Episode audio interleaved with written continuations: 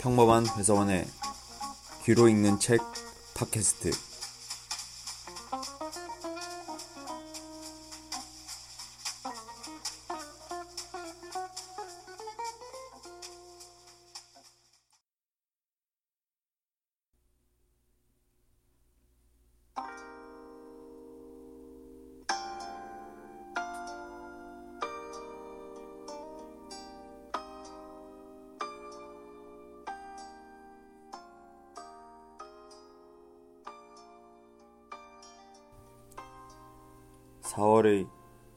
어느 맑은 아침, 하라주쿠의 뒷길에서 나는 100%의 여자와 스쳐 지나간다.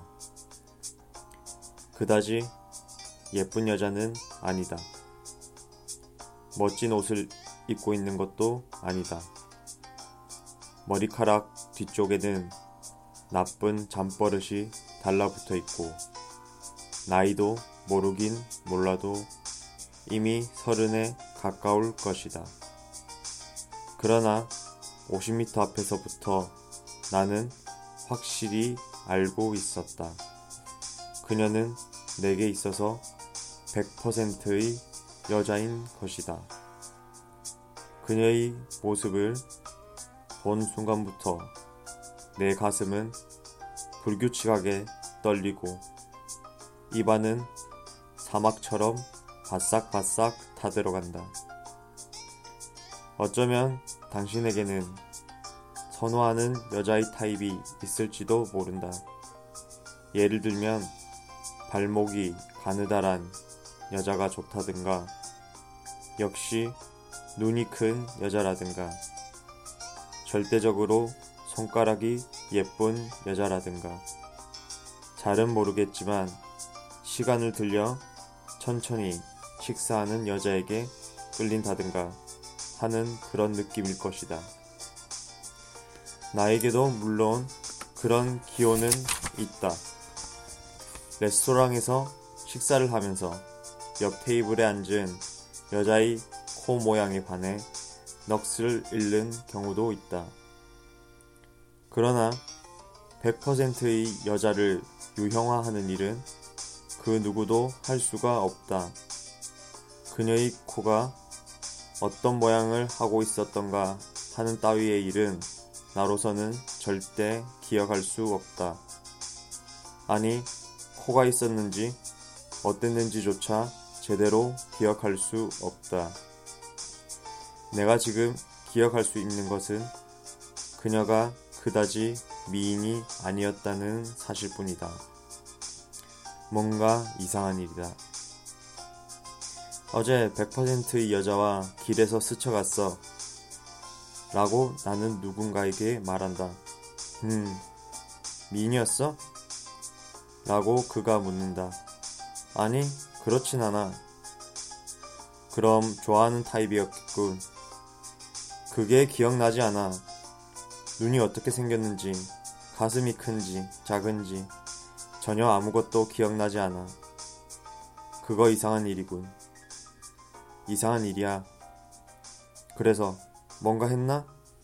말을 건다든가 뒤를 밟는다든가 말이야. 라고 그는 지루하다는 듯이 말했다. 아무것도 하지 않았어.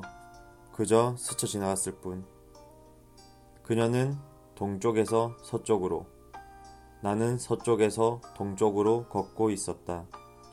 무척 기분 좋은 4월의 아침이다. 다만 30분이라도 좋으니까 그녀와 이야기를 하고 싶다고 나는 생각한다. 그녀의 신상에 관해 듣고 싶기도 하고 나의 신상 이야기를 털어놓고 싶기도 하다. 그리고 무엇보다도 1981년 4월의 어느 해맑은 아침에 우리가 하라주쿠의 뒷길에서 스쳐 지나가게 된 운명의 경위 같은 것을 해명해보고 싶다고 생각한다. 거기에는 틀림없이 평화로운 시대의 낡은 기계처럼 따스한 비밀이 가득할 것이다. 우리는 그런 이야기를 하고 나서 어딘가에서 점심 식사를 하고 우디 앨런의 영화라도 보고 호텔 바에 들러 칵테일이나 뭔가를 마신다. 잘되면 그 뒤에 그녀와 자게 될지도 모른다. 가능성이 내 마음의 문을 두드린다. 나와 그녀 사이의 거리는 벌써 15m 정도로 가까워지고 있다. 그런데 나는 도대체 어떤 식으로 그녀에게 말을 걸면 좋을까? 안녕하세요. 단 30분이라도 좋으니까 저와 이야기를 나누지 않겠습니까? 바보 같다. 마치 보험을 권유하는 것 같다. 미안합니다. 이 근처에 24시간 영업하는 세탁소가 있습니까? 이것도 바보 같다. 우선 나는 세탁물을 담은 백조차 지니고 있지 않은가. 어쩌면 솔직하게 말을 꺼내는 편이 좋을지도 모른다. 안녕하세요. 당신은 나에게 100%의 여자입니다. 그녀는 아마도 그런 대사를 믿지 않을 것이다. 그리고 혹시 믿어준다 해도 그녀는 나와 이야기 같은 건 하고 싶지 않다고 생각할지도 모른다. 당신에게 있어 내가 100%의 여자라 해도 나에게 있어 당신은 100%의 남자가 아닌걸요. 라고 그녀는 말할지도 모른다. 그러한 사태에 처한다면 나는 틀림없이 혼란에 빠질 것이다. 나는 벌써 32살이고 결국 나이를 먹는다는 것은 그런 것이다.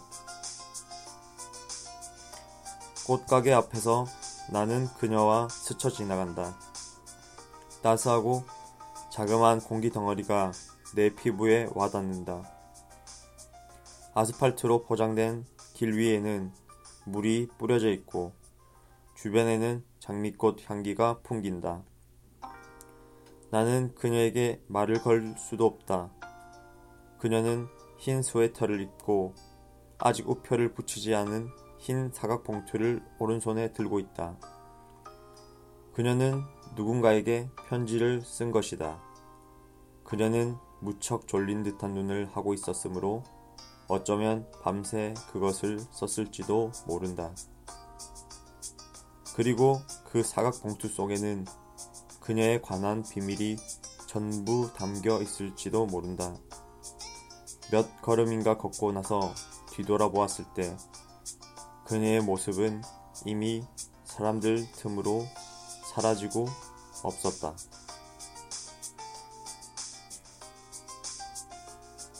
물론 지금은 그때 그녀를 향해 어떤 식으로 말을 걸었어야 했는지 확실히 알고 있다.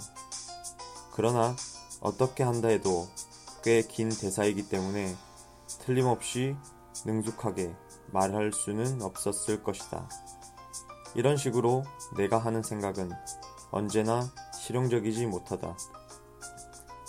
아무튼 그 대사는 옛날 옛적에 로 시작해 슬픈 이야기라고 생각하지 않습니까? 로 끝난다. 옛날 옛적에 어느 곳에 소년과 소녀가 있었다. 소년은 18살이고 소녀는 16살이었다. 그다지 잘생긴 소년도 아니고 그리 예쁜 소녀도 아니다. 어디에나 있는 외롭고 평범한 소년과 소녀다. 하지만 그들은 이 세상 어딘가에는 100% 자신과 똑같은 소녀와 소년이 틀림없이 있을 거라고 굳게 믿고 있다. 어느 날 두 사람은 길 모퉁이에서 딱 마주치게 된다. 놀랐잖아. 난 줄곧 너를 찾아다녔단 말이야. 네가 믿지 않을지는 몰라도 넌 내게 있어서 100%의 여자아이란 말이야. 라고 소녀는 소녀에게 말한다. 너야말로 내게 있어서 100%의 남자아이인걸? 모든 것이 모두 내가 상상하고 있던 그대로야. 마치 꿈만 같아 라고 소년은 소년에게 말한다. 두 사람은 공원 벤치에 앉아 질리지도 않고 언제까지나 이야기를 계속한다. 두 사람은 이미 고독하지 않다. 자신이 100%의 상대를 찾고 그 100%의 상대가 자신을 찾아준다는 것은 얼마나 멋진 일인가. 그러나 두 사람의 마음속에 약간의 극히 사소한 의심이 파고든다. 이처럼 간단하게 꿈이 실현되어 버려도 좋은 것일까 하는. 대화가 문득 끊어졌을 때 소년이 이렇게 말한다. 이봐, 다시 한 번만 시험해보자. 가령 우리 두 사람이 정말 100%의 연인 사이라면 언젠가 반드시 어디선가 다시 만날 게 틀림없어. 그리고 다음에 다시 만났을 때에도 역시 서로가 100%라면 그때 바로 결혼하자. 알겠어? 좋아 라고 소녀는 말했다. 그리고 두 사람은 헤어졌다. 그러나 사실을 말하면 시험해볼 필요는 조금도 없었던 것이다. 그들은 진정으로 100%의 연인 사이였으니까. 그리고 상투적인 운명의 파도가 두 사람을 희롱하게 된다. 어느 해 겨울 두 사람은 그 해의 유행한 악성 인플루엔자에 걸려 몇 주일간 사경을 헤맨 끝에 옛날 기억들을 깡그리 잃고 말았던 것이다. 그들이 눈을 떴을 때 그들의 머릿속은 어린 시절 D.H. 로렌스의 저금통처럼 텅 비어 있었다. 그러나 두 사람은 현명하고 참을성 있는 소녀였기 때문에 노력에 노력을 거듭해 다시 새로운 지식과 감정을 터득하여 훌륭하게 사회에 복귀할 수 있었다. 그들은 정확하게 지하철 갈아타거나 우체국에서 속달을 붙이거나 할 수도 있게 되었다. 그리고 75%의 연애나 85%의 연애를 경험하기도 했다. 그렇게 소녀는 32살이 되었고 소녀는 30살이 되었다. 시간은 놀라운 속도로 지나갔다. 그리고 4월에 어느 맑은 아침 소녀는 모닝커피를 마시기 위해 하라주쿠의 뒷길을 서쪽에서 동쪽으로 향해 가고 소녀는 속달용 우표를 사기 위해 같은 길을 동쪽에서 서쪽으로 향해 간다. 두 사람은 길 한복판에서 스쳐 지나간다. 잃어버린 기억의 희미한 빛이 두 사람의 마음을 한순간 비춘다. 그녀는 내게 있어서 100%의 여자아이란 말이다. 그는 내게 있어서 100%의 남자아이야. 그러나 그들의 기억의 빛은 너무나도 약하고 그들의 언어는 이제 14년 전만큼 막지 않다.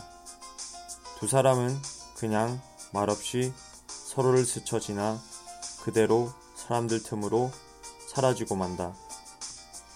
슬픈 이야기라고 생각하지 않습니까? 나는 그녀에게 그런 식으로 말을 꺼내보았어야 했던 것이다.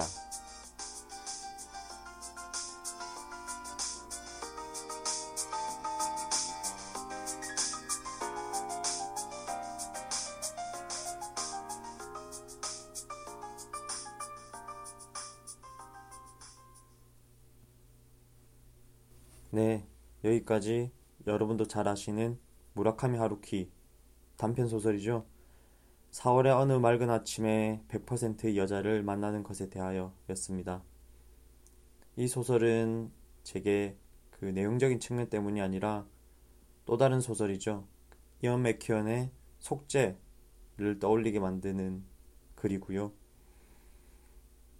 문득 생각해보면 사람은 누군가에게 기쁨이 될 수도 있지만 때로는 상처가 될 수도 있는 것 같습니다. 그래서 이제 삶을 구성하는 중요한 요소 중에 감사가 라는 것들도 있지만 또 중요한 것 하나가 미안함이라는 생각이 들었습니다. 그게 결국 한 사람을 반성하게 만들고 성찰하게 만들고 또 발전하게 만든다 라고 생각되고요. 4월 밖에 꽃이 벌써 떨어지기 시작하던데요.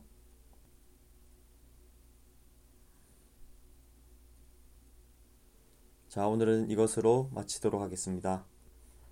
여러분의 삶에 따뜻한 흔적이 되길 바랍니다.